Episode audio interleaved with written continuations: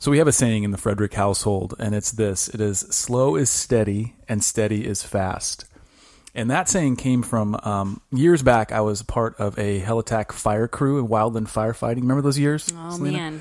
man, sounds really cool. Really exhausting work, uh, and it was just a kind of a summer thing I did. Did you I- fly helicopters? no, I got to watch a lot of helicopters. I worked on the Helitack crew, Just so like that's Dwight, like yeah. But the whole point, yeah, exactly, totally nerding out. The whole point of that saying that slow is steady and steady is fast is for disaster response. And so, if you've ever been in sort of any sort of triage uh, moment or any sort of disaster or a crisis scenario, uh, it's so imperative to be able to assess the situation accurately. And that means you have to slow down, don't panic, think clearly about the situation, and then you act steadily and decisively out of that slowing down. And so, in that way, slow is steady and steady is fast. And so, I'm bringing that up here because this whole series here, we're talking about trust and betrayal and uh, rebuilding trust and being trustworthy. Uh, and so, for the first part of this, we're talking about kind of that that instance where you realize that you don't have the trust you thought you had. Maybe your trust was broken, or you and there was a betrayal, and that could be a huge catastrophic thing or it could be a realization that wow i don't trust my wife to listen well to me. I don't trust her. Huh? Or i don't trust my husband to uh, provide for for our family in the various ways that a husband should provide not just financially but spiritually and uh, with love and with nurture you know nurturing your family.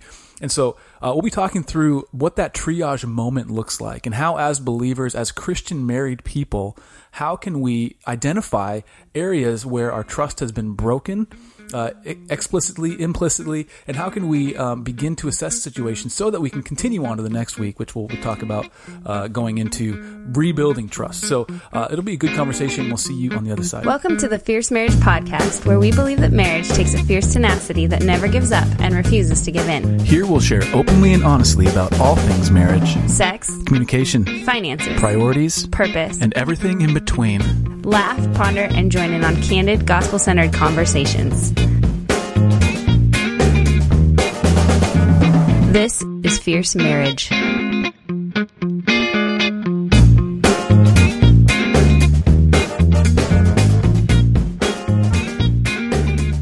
I don't think I knew the whole slow, steady, steady as fast came from the Helitack training days. That's pretty Yeah. awesome. Now I, I mean, if you ask any of our girls, you say slow is steady, and they'll say steady is fast. Like they just, it's ingrained into them. Uh, but Yeah. it is so true, and I just want to, I guess, set the stage for this conversation too. In that we are talking about betrayal, and we are talking about broken trust, and not necessarily and not like overlooking like affairs. This is not a, an affair. Uh, It's not specifically about Specifically about affairs, That sorry. type of betrayal. Yeah. yes, this is on a lot of different levels. But if you, as a listener, maybe are feeling like you're just riding the trust wagon parade, you guys are doing great. Like trust is not something you really deal with on many levels, or you're just kind of not in that zone. Just be thinking about people around you. Uh, that you can you can help because no doubt you know someone who's dealing with an issue with the issue of trust at some level within their marriage and Yeah, I would. I would push back on that if you're thinking that because uh, as we've well done no this, I was thinking that as I was saying that I was like well as we've done this, I've realized that there are some areas where you and I are still building trust and, sure. and repairing broken trust, and it's not. And we've never had um, an affair or any sort of betrayal in that sense. Right. But there are times where I've not loved you well, and so you've had to learn to trust me, and I've had to learn to re, like uh, Rebuild that. rebuild my Yeah. be trustworthy to Yeah. you by being humble True. and learning to communicate in more loving, more transparent ways. Even though we're like the transparency people, like uh, I can, I can. I get yeah I guess all that to- to say like just don't um don't limit this conversation to just even Right. your marriage but be able be, be able to share it with others Yeah. so yeah Yeah, uh, we're gonna we're gonna dive into that here in a second. Before we do that, uh, if you haven't yet, please take 15 seconds, leave a rating and a review in your podcast app. That means the world to us. It helps others. So on and so forth. If you want to uh, go deeper with us and uh, be on a kind of a deeper partnership with us, we would love to have your partnership. We just ask two things. You pray about it, and then if God leads you, then you would act on that. The way you act on that uh, is you go to patreon.com slash fierce marriage. That's P-A-T-R-E-O-N dot com slash fierce marriage. There's all kinds of tiers there. You get some good free stuff. You get to be a part of our gospel-centered marriage uh, learning ecosystem. Um, but yeah, go there, check that out. Uh, and finally, speaking of gospel centered marriage, um, if you want to learn uh, what what a gospel centered marriage actually looks like, we have the course for you.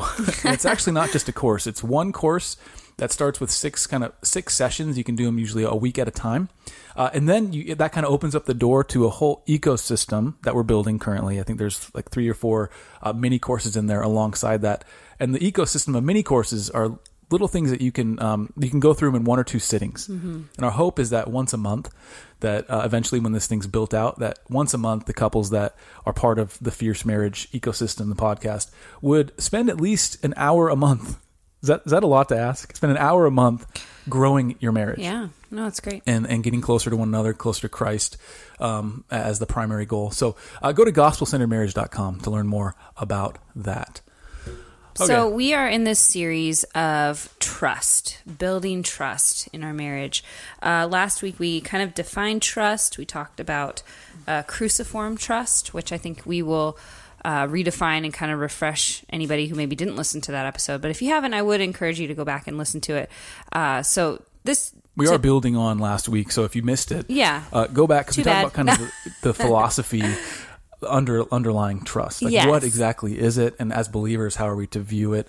Uh, and then yeah how do we that. So, function within Yeah. within those philosophies of trust um, next week we're going to be talking about repairing trust and the week after that maintaining trust so peacetime activities and rhythms to kind of Yeah. bolster Yeah. or reestablish that trust and then we are at the end of each series we're trying to do a, a final week of q and a's Yeah. so please write in or text us that's the easiest way uh, 971-333-1120 yeah, Yes.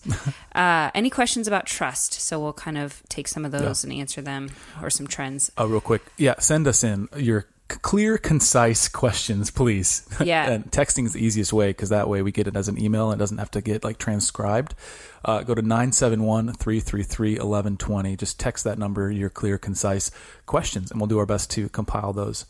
Um, so our goal for today is to kind of give you listeners permission to identify and deal with broken trust in your marriage. Okay, give you permission. And we mentioned early on that this is kind of a triage, right? It's a triage moment, and you can have one of two responses. If you think about you, you. you you're driving down the highway and a massive car wreck happens. Okay, I'm using this because it's a really clear example in my mind at, at the scene of that accident, uh, there is trauma happening, and the people in that trauma may or may not be aware of what's happening. They're panicked, right? They're trying to figure the situation out. There's all kinds of uh, like kind of instinctual things that are happening, and they're not thinking clearly. And if someone comes onto the scene and misdiagnoses the issue, he says, "Hey, you just you just got a scratch on your leg. You're fine." And another guy walks up and says, his whole leg is off. like there's a different protocol there, right? Right. Scratch, band-aid, whole leg off, go to the hospital, right? Right. Like you need to stop the bleeding, put on a tourniquet, do all that sort of stuff. Uh, and so the point is you have to be able to identify where the trust has been broken Yeah. uh, so that you can actually deal with it and, and stop the bleeding and get headed down a path toward health. Now, in those instances, we can have a tendency. And we're not, again, we're not just talking about the really big, kind of catastrophic things that would that would break up a marriage or damage a marriage, but any sort of uh, it's just that realization that you don't have the trust you thought you had. Right. Right. Um, and so, so, yeah, and so anyway, that's that's where we're, we're starting, and I want to yeah, uh, you were going to go. So oh, so just I guess to kind of paint that picture of okay, not necessarily just affairs, uh, sexual or emotional, but you know, we talked about last week uh, in a Gottman article that he wrote for UC Berkeley. Uh, He he mentioned like, can I trust uh, is the number one most important issue that couples deal with, trust and betrayal, and so um, things like, can I trust you to be there and listen to me when I'm upset? Can I trust you to choose me over your friends Yeah. or your family? Can I trust you to work for our family? Can I trust you not take drugs? Can I trust you not cheat on me and be sexually faithful? Can I trust you to respect me? right. to help with things in the house, to really be involved with our children. So these are uh, kind of the areas we're trying to help you see where trust could be broken on Yeah. not maybe not quite the massive level, but it gets chipped away at, I think, in our marriage. We get familiar, we get into ruts, we get into just these default rhythms.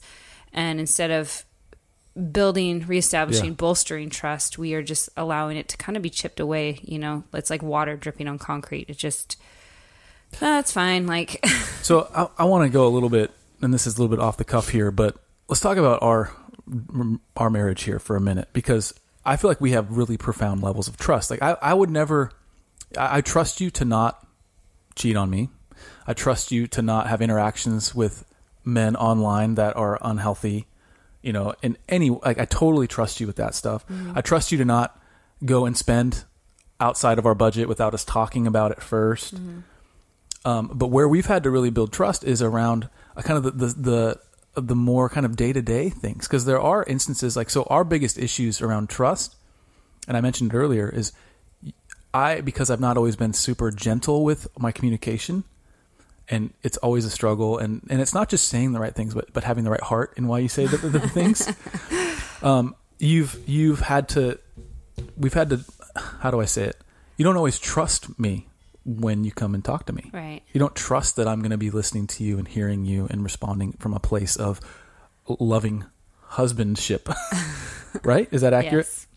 And then so that's that's been an ongoing struggle for us. And so that's a huge issue because if you if you can identify and and really um, articulate and own the fact that I don't trust my spouse to care for my heart well. Like that is a that's a that's a marriage changing realization if you deal with it in a godly way. We're going to talk about what the what what the Bible says about being offended against, and um, and so we'll go down that path here in a minute.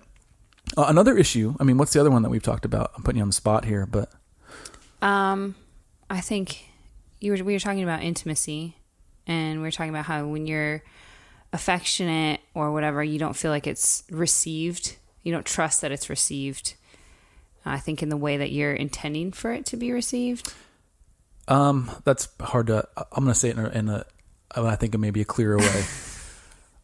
I'll sometimes put put out the vibe, and you don't always pick up the vibe. There it is. I guess. I don't yeah. trust that when I put out the vibe that it's going to be returned. Right. And you may i mean you're you're very uh, I'll, I'll use this word and i hope it doesn't grate on people but you're pretty like dutiful with that because you want to be you want to be available. I want to honor God in my in our well, and you and that's one way that wanna- you've you've loved you, you've you've said that you want to love me well is that we and, Right. and that's biblical we never want to withhold one Right. our, ourselves from each other right. and that's just that goes in our marriage but It's not always time, clear, like, I can, sometimes. yeah or i can I, I get kind of gun shy because i'm like if i if i approach her and i'm feeling the vibe and she's not then that's going to hurt me and so i'm not trusting Right. and so I just won't.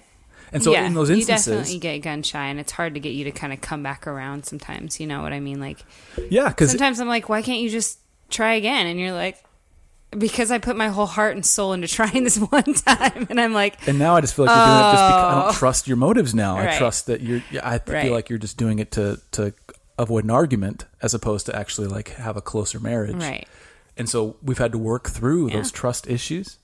And so uh, I want to keep with this this car analogy because I, I find it helpful. But in these instances, when we have these these realizations Mm-hmm. of our trust isn't what we thought it was, or our marriage isn't, you're not who I thought you were in that type of, and I'm realizing that our communication's bad or whatever. yeah, Um, you have one or two kind of common categories of responses. You can kind of have the passive sort of response or that, that denial reaction, like, oh, we're good. She, he, he doesn't mean to communicate that way. It's just, we just have been missing each other. Uh, we're not, uh, we just haven't had a chance to connect.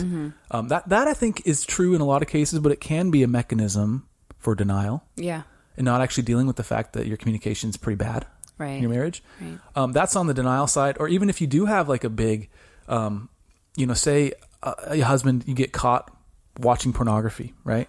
And the wife is devastated by it, um, but the problem doesn't go away. You know, it's years down the road. You know that he's still struggling with it, and it's just it's just too hard to deal with it. So you don't want to keep you know having to police him you don't want to keep bringing it up keep having those late night conversations having to deal with you know going to the pastor like that's just too much work so i'm just going to pretend it's not there and Right. and we'll just have sex once a month or once you know whatever Whenever the he- frequency is yeah. And I'll just pretend it's not there. And then eventually, when our kids are older and when life is lo- further along, we might deal with this thing. And all the while, you're not actually trusting and flourishing in your marriage. Right. That's the denial side.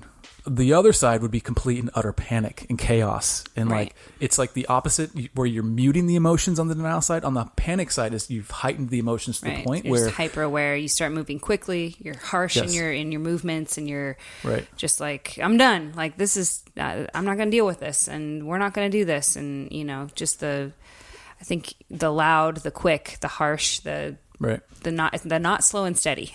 Yeah. Yeah. And so you, you tend to make really brash decisions right.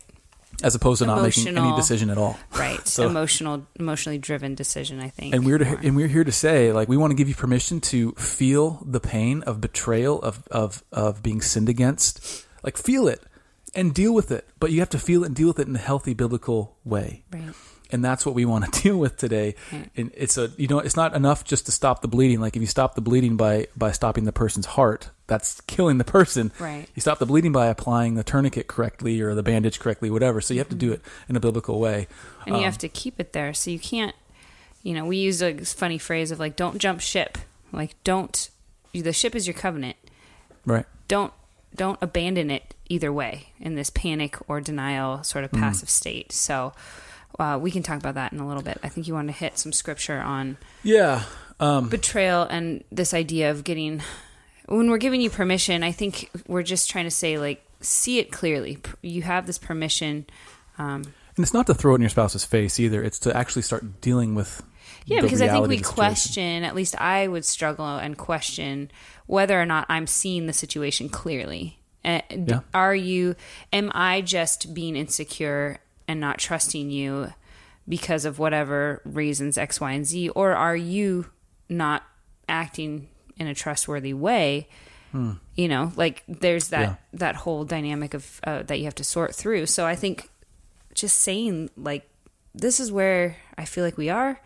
These are the problems we're having, and giving yourself permission to be hurt and angry, and understand that yes, this is a sin. Like we just need to call things what they are, Hmm. and then that enables us to be able to deal with it. I think at least take that first step. Yeah, and there's a lot of gray area in there. So hopefully you'll have the discernment here to hear what we're saying and look at your own marriage and say, okay, I, that's what I can see more clearly, and I can learn to articulate around more clearly. I think it's also an opportunity to bring in others. Uh, you're in your church community, right? Pastors, guide couples, and we will get mentors. to that. Yeah, um, that's and that is part of how the Bible instructs Right, us to right. deal with this stuff. We're only going to touch on two passages here, uh, but as uh, on a broad um, level, uh, part of seeing this clearly is seeing sin for what it is. Hmm. not just sin in your life, but sin for what it is as an offense and an affront to God. Hmm.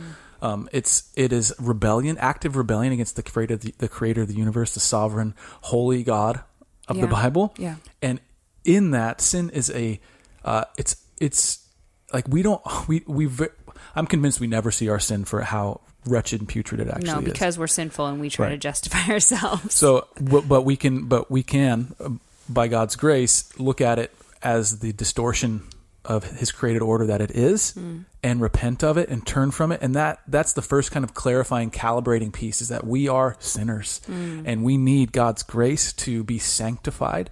Uh, First John chapter one. We walk in the light as He is in the light, so that we can have fellowship. That's being closer together, and we we can be cleansed of our sin. Mm-hmm. So that's seen clearly, walking in the light, mm-hmm. being able to shed the light of the gospel and of God's holiness on our lives truly for what it is, without sugarcoating, without hiding, without mm-hmm. obscuring, but actually truly seeing the situation for what it is. Okay, now we can start to walk in that. We can start to move forward, be sanctified, and to have a deeper, greater fellowship with one another and with God. So, with kind of that big caveat here, we're going to look at two specific passages one from Matthew, uh, one out of Luke.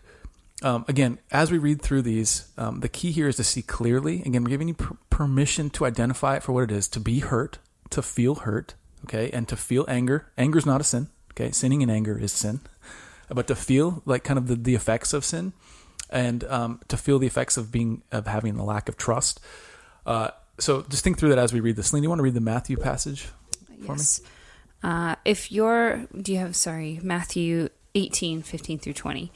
Um, if your brother sins against you, go and tell him his fault between you and him alone. If he listens to you, you have gained your brother. But if he does not listen, take one or two others along with you, that every charge may be established by the evidence of two or three witnesses. If he refuses to listen to them, tell it to the church. And if he refuses to listen even to the church, let him be to you as a Gentile and a tax collector. Truly I say to you, whatever you bind on earth shall be bound in heaven, and whatever you loose on earth shall be loosed in heaven. Again, I say to you, if two of you agree on earth about anything they ask, it will be done for them by my Father in heaven. For where two or three are gathered in my name, there I am among them. It's a bit of a minefield in terms of proof texts, but um, uh, that those last two verses are always proof texted out, out of context. We won't get into that. I want to get into um, real quick Luke uh, Luke 17 verses three through four. Um, it says this: Pay attention to yourselves. If your brother sins, rebuke him, and if he repents, forgive him. And if he sins against you seven times in the day and turns to you seven times, saying, "I repent," you must forgive him. Uh, again, Luke 17, uh, 3 and 4. Okay, so, uh, man, I, we, don't, we don't have time to get into all the little nuances of the passage, but I think there's some big themes that we can get out of this. So the question is, the question here I want, I'm hoping to see God's answer to is, when we're sinned against, how do we deal with it? When we're sinned against as people, obviously, if you're reading the Bible and you're asking God what He thinks, you're probably a Christian, hopefully Right. how do we deal with it in a Christian way? And I think there's three. I came up with three H's. I like alliteration. I feel I like alliteration. it helps. It helps you remember it. So it does. the three H's are this: you can deal with it with honesty, with humility, and with help.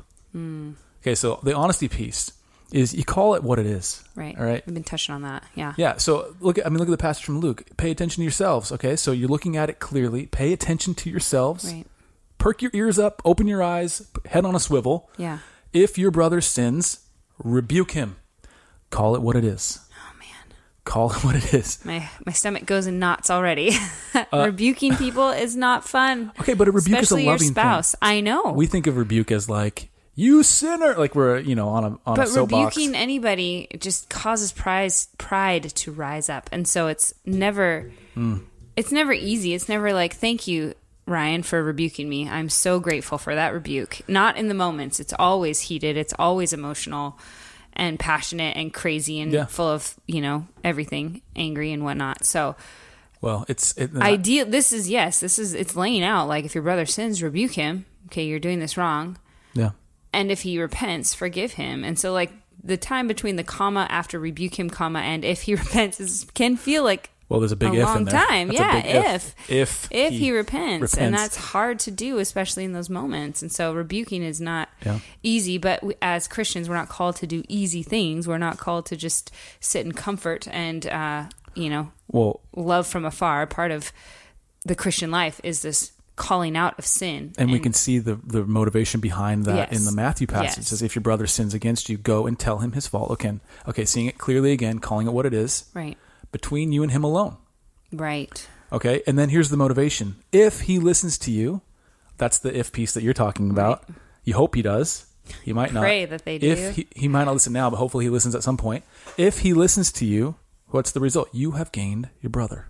and I th- sorry the and whole, that's the motivation. It's not just to be right. It's not just to, it's because you want your brother back. right, You've gained a brother. You've not gained the ability to say you were right. right. You've gained a brother in in the marriage case. I think You've that- gained you know your spouse that that kinship again Yeah. or that that. Go ahead. The if just takes time sometimes because Mm-hmm. I can rebuke you or call you out or say, let's talk about something that I see uh, is kind of hurting me or hurting us. Yeah. And typically there is always a response. And then once the emotional response is kind of calmed down, then it's like I'm just praying and waiting for God to move in your heart. And then we can come back and actually sort through this. Okay, yeah, I see what you're saying. I, I repent of this. I'm sorry. And that's I that gaining of a brother is the goal, but it's it it's hard to like see that sometimes when you're in the middle of the rebuke, right? And so Right. I guess clinging to that, Hmm. I'm praying for the heart of my husband that I will gain, you know, a more a closer relationship with him, that we will Yeah. be able to be unified through this and not just separated and angry, but also not be surprised that like there's kind of sometimes a bomb that goes off and you got to deal with it Yeah. and let time pass and that's okay, uh, as long as again you're coming back to the reconciliation. So again, repentance. this the reason we're reading these is we're asked we're trying to answer this question is when we're sinned against in Yeah. marriage by our spouse how do we respond to it Okay, so if you're here listening to this and you're thinking, "Wow, I, my spouse has been sinning against me in this way," and maybe you identify with some of the stuff we've shared, like my husband doesn't listen to me well, or he doesn't communicate in a t- soft, you know, he's whatever that thing is. You feel like you're being you're being sinned against. Um, you would, I would hope that you pray about that. You would make get clarity around it because you, you don't want to just take everything you don't like about your marriage and call it sin Right. right? that's not- not, that's not sin. Uh, it, it might be, but it's not necessarily. sin might be involved in some of Uh-huh. those yeah but i think it's like what you said the motivation is you want you're wanting to gain your brother you're not want you're not wanting to gain You don't want the sin to i continue win to right fester. it's not a, it's not a right Yeah. i'm it's not a competitive thing yeah, and you want to get to the bottom It's of it so you can thing. begin to heal. Remember, we're triage. Right. There's there's blood spilling out. Stop the bleeding. right Address the sin for what it is. Be clear. Okay, so that, so the first way we deal with being sinned against it was with honesty. Uh, that's the first H. The second one is with humility.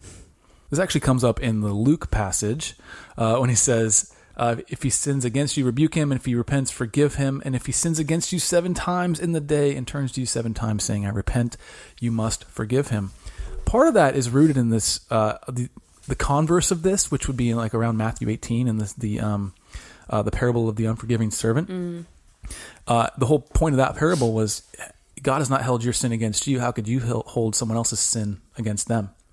And so there's a, an amount of humility that has to be here. And the whole seven times they, they repent and forgive them seven times. That's not saying like count to seven and that's after seven. right it's just a multiple It's a to illustrate the multiple times that somebody will sin against you or to say like just do it on and on and on and on, right? it's a lifestyle it's the life of it's the christian life right that is Right. the christian life is repent and believe repent and believe yeah, and ref- and forgive uh, when you repented too. yes Someone sins against you. Like don't ever withhold forgiveness. How could I? yeah And so there's a certain amount of humility that comes from that realization. So if I go to Selena and say, "Listen, you've been like I don't trust that when it's time for us to be intimate that you that you're going to actually um like be available to me. I don't trust that and that hurts me and I've been hurt so many times that I'm having a hard time engaging in that and I want to avoid it. Um if I come to you with humility in saying that, and saying like I'm not holding it against you, but I want you to know it so that we can work through it. I'm not saying like you're a terrible wife. I'm just saying that this is how it's been, how I've perceived it. Can we work through it together? Because I'm not perfect either. Maybe I missed something. See the humility piece? It changes the whole script, mm-hmm. and it it diffuses those those bombs. Yeah, full disclosure, this was our conversation like four nights, three nights ago, and it's been life changing for us. I mean, our the last few days have been great because you said these things. I mean, not and you call we called things what they were. Uh, you approached it with humility. I kind of let the dust settle. Usually, I want to like reconcile and deal with it in that moment, which I think has been a wrong habit of mine for a long time. I kind of just took a step back and let some things get finished and transpire. And uh, we just you had a lot on your schedule this weekend, and uh, with school and just a bunch of things. And so I was like, you know what, we're just gonna. I I know that we're missing each other. We're not connecting. It's very obvious. yeah, So when we get time, then we'll deal with it. And I know it's coming, and I'm not going to Yeah. get up in arms, and I'm not going to feel like we're living in sin. I'm just going to say, and you came, and I prayed for you in those moments too. And I'm not saying like, "Woe is yay, go Selena." I'm just saying we pray. I prayed for you because I knew that your heart was struggling, and I knew that my heart was struggling, and I hmm. needed to pray for you. I needed to pray for myself that I would see clearly, uh, whatever Yeah. your response was. I prayed that you would have, you know, a soft heart and that you would see things clearly because I really do trust how you see things.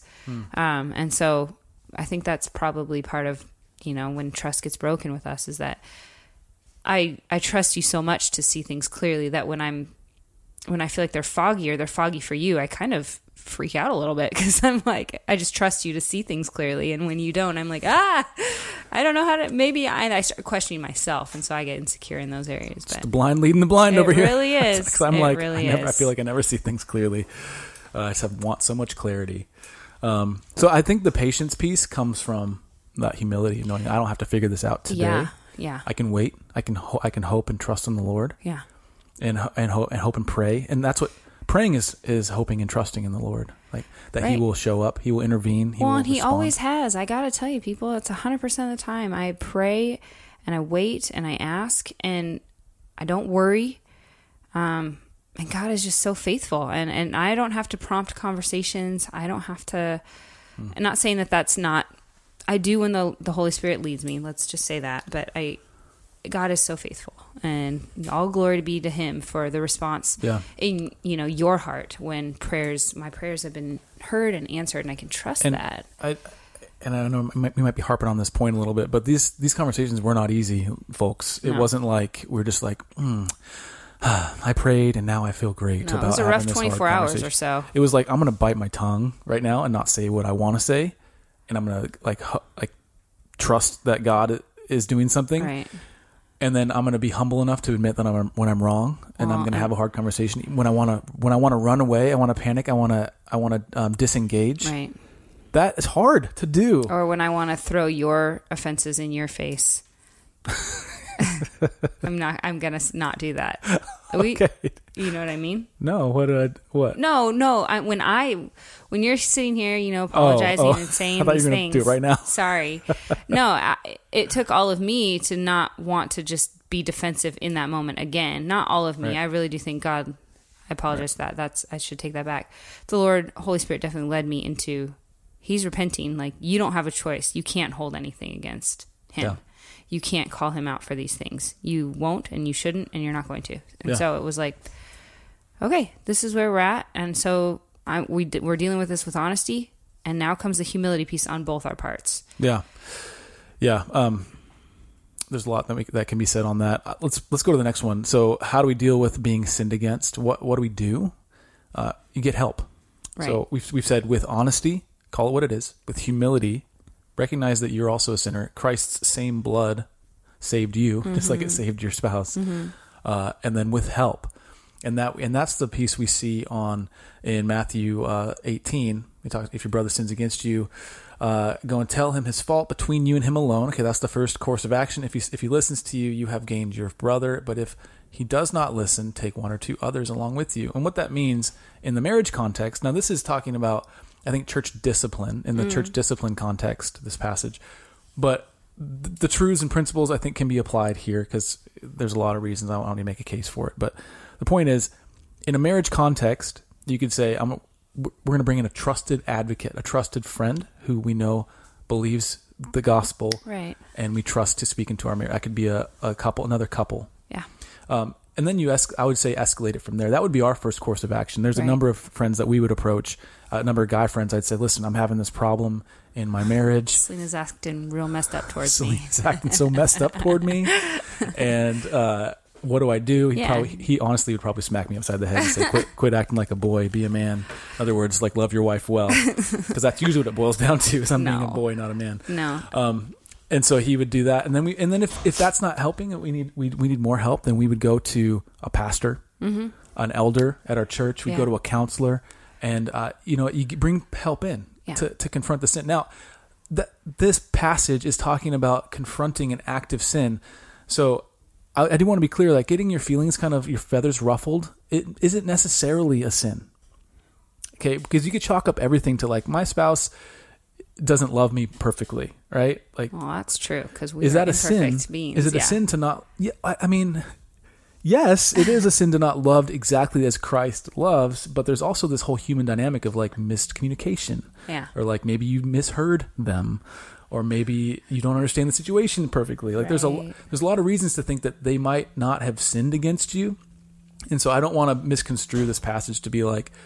This is the biblical call to go get counseling the second that your feathers are ruffled. Right. it's you're addressing an actual sin that has been committed against you and you're rebuking you're walking through each step. So um, with that said uh, I, I think it's uh, there's another side note to talk about the nature of sin and temptation but i'm going to skip that because we're short on time here. Um, temptation is not a sin. Just but uh, yeah leading someone into temptation is, is pretty harshly rebuked here in the scripture later on in luke. So yeah. what do we have here? So we were talking about um, kind of the weight, the strength of our covenant, being able to deal with the betrayal yes. and the triage. And you know I, I we were talking about this before we got started but this this idea of not jumping ship like don't just panic and respond and don't just ignore and respond right? There's this there's this other way, this godly, gospel centered. Hmm. Get in the Word, listen to the Holy Spirit, pr- have others around you, pray, hmm. f- stay the course. Like our covenant can handle and survive betrayal. Hmm. Will every couple survive betrayal? Unfortunately, no. But our covenant, The marriage covenant. the marriage covenant, is strong enough is to strong withstand enough. Yes. Uh, and there's a few caveats in there. Uh, it, it takes two. We can't. Yeah. Um, well, there's- the sentence after that was that thought after that was like we can't do it alone, and it it, Mm. it which it plays into both. Like we can't do. We didn't get here alone, and we can't get out of here alone. So it took two to get here. It also is going to take probably more than two to get out of here. There are there are instances where you've got just one spouse that goes completely off the rails, Sure. and they are not coming. They're not playing Right. ball. They're not Right. wanting to come to conversations. They're not repenting. There's not repentance, and so Right. that's that's a big, huge if in Huge Matthew if. 18 and Ma- and Luke 17. If he listens to you, Right. if he repents. Mm-hmm. Like those are two massive big ifs. So that's where this marriage covenant becomes complicated because in a church context, all right, if somebody I forget how he says it, let them to, let them be as tax collectors and, and like, Like basically Gentiles, Gentiles, to yeah. you.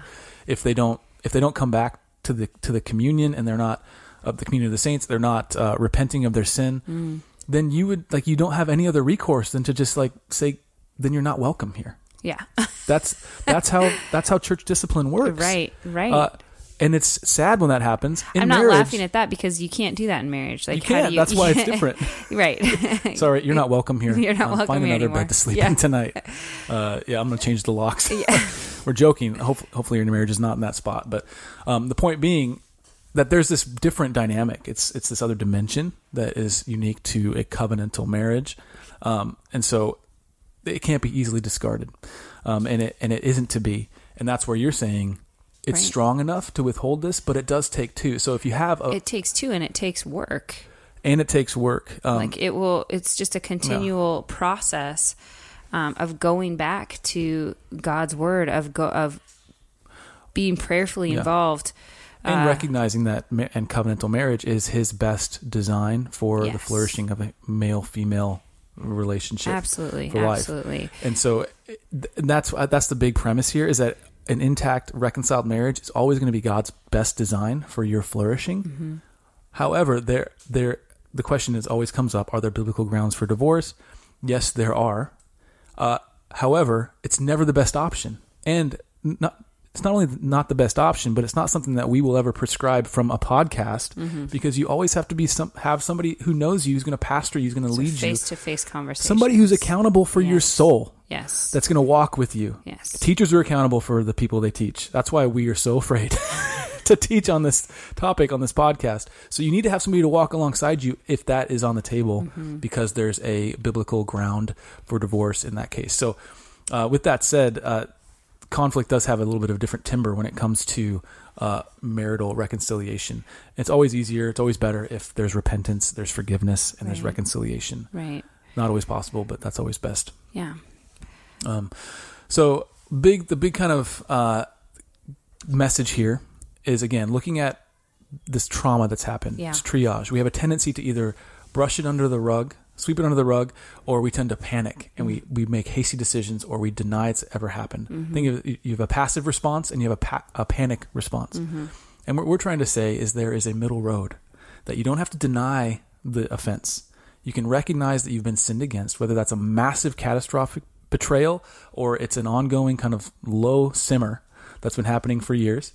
You don't have to deny the anger, the the feelings of mistrust, mm-hmm. the hurt that you feel, but don't jump ship. Mm-hmm. And don't go the, the hasty decision of saying, you know, he he he sinned against me. I have biblical grounds for divorce. I'm getting papers drawn up this week slow Or- and steady or she'll Slow never and steady she'll never turn around. Our intimate life is doomed to be frustrating for the rest of our marriage. or I can never count on him to uh, be emotionally, you know, supportive or, you know, I can never count on him to pro- provide, so I'm gonna Yeah. just jump ship. Yeah, right. I'll- I'll 'cause do I gotta take care of me. I gotta take care of our kids. Right. Like that's that's a panic response, and we're saying like deal with it, and and there's somewhere in between where you can deal with it biblically without denying the problem, uh, and walk that harder road. Yes, it is harder, but we're telling you, trust us that God's design is great and it can withstand it. That covenant can withstand it. Now pray for softness and repentance and forgiveness to be the exchange of your marriage. There's going to be a constant rhythm of repentance and forgiveness and That's repentance and forgiveness and reconciliation and closeness. And that's that's your lot as a married couple That's under good. Christ's design. It's good, and it's more than you could, I think, ever anticipate or try to even understand at the beginning. Like, Hmm. It's, it's a it is a lot of kind of head knowledge, it's heart knowledge, and it's, it's also experiential, which I think God Hmm. is so gracious in allowing us to yeah. uh, go through some of these these hardships. And the big, big underlying um, caveat is this idea of cruciform trust, which we talked about last week. We won't rehash it, but the basic thing is is this: you cannot trust your spouse in the same way you can trust Christ. That's just He alone is your Savior. He alone identi- is your identity. He alone is the one who calls you righteous. He He alone can love you perfectly. You can't trust your spouse to love you perfectly, and so there's a certain type of trust that only can be placed in Christ. And then there's another trust like that we place in each other. So if, if that seems foggy or you don't understand that, go back listen to the, the last episode. We get into that in greater detail.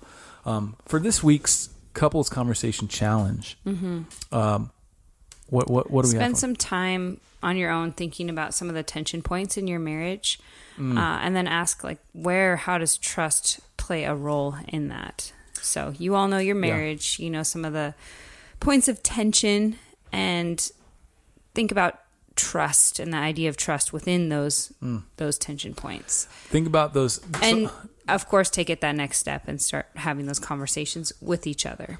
yeah, those uh, those tension points are your clues. Follow the clues because wherever you're fighting the most, that's going to be a spot where probably there's some trust that's been lost, degraded, or broken in that area. And so treat it with the triage that you know, like look at the symptoms, follow the clues, and then have that conversation around it. Um, I, we hope that that's a helpful conversation. It's been helpful for us, and Yeah. hopefully we've modeled that because it's, the struggle's real. And here we are going on 18 years married, Home 17 and a half years, something like that right now. So Something like that. spend a lot of time with this one. Still building trust. I love you Still I- learning how to communicate. You know what? I love you and I like you. So that's a win in my book. Still like you. All right, let's pray and then we'll, we'll call an episode. Whew, Get kind of worried. Didn't reciprocate. Paused. Uh, Lord, thank you so much for um, uh, just your word and how uh, how just steadfast it is and how faithful you are to lead us uh, as we read your word and sp- to speak to us. I pray for the couples that are listening to this if they're experiencing uh, anything we've described, any sort of um, degraded trust or betrayal or um, just not being trustworthy in their marriage.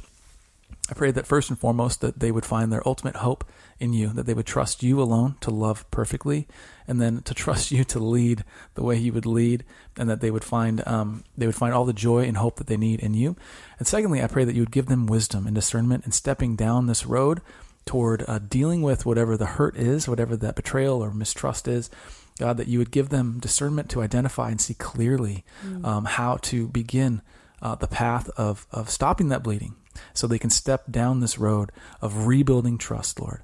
Uh, we love you. We love you, Jesus. In your name, amen. Amen. As we mentioned next week, we're going to be talking through what that actually looks like. Uh, stepping down that path of rebuilding trust. What are some really tangible steps that you can take toward uh, rebuilding that trust? Um, and we trust that it will be helpful. A lot of trust A going lot on of here. trust going on here. Um, final word here check out gospelcentermarriage.com. We talk through topics like these, but really get down to the biblical foundations for all the big underlying truths that enable this kind of ongoing dialogue. Because without the gospel at the absolute center Yeah. of your marriage, these types of dialogues are going to be really hard, if not impossible, without a common understanding of who Christ is to you and what he's done for you and who he is according to God's word. So make sure to go to gospelcenteredmarriage.com.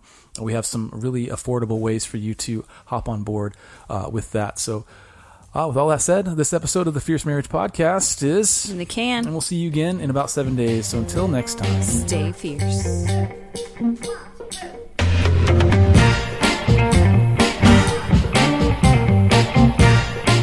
Thank you for listening to the Fierce Marriage Podcast.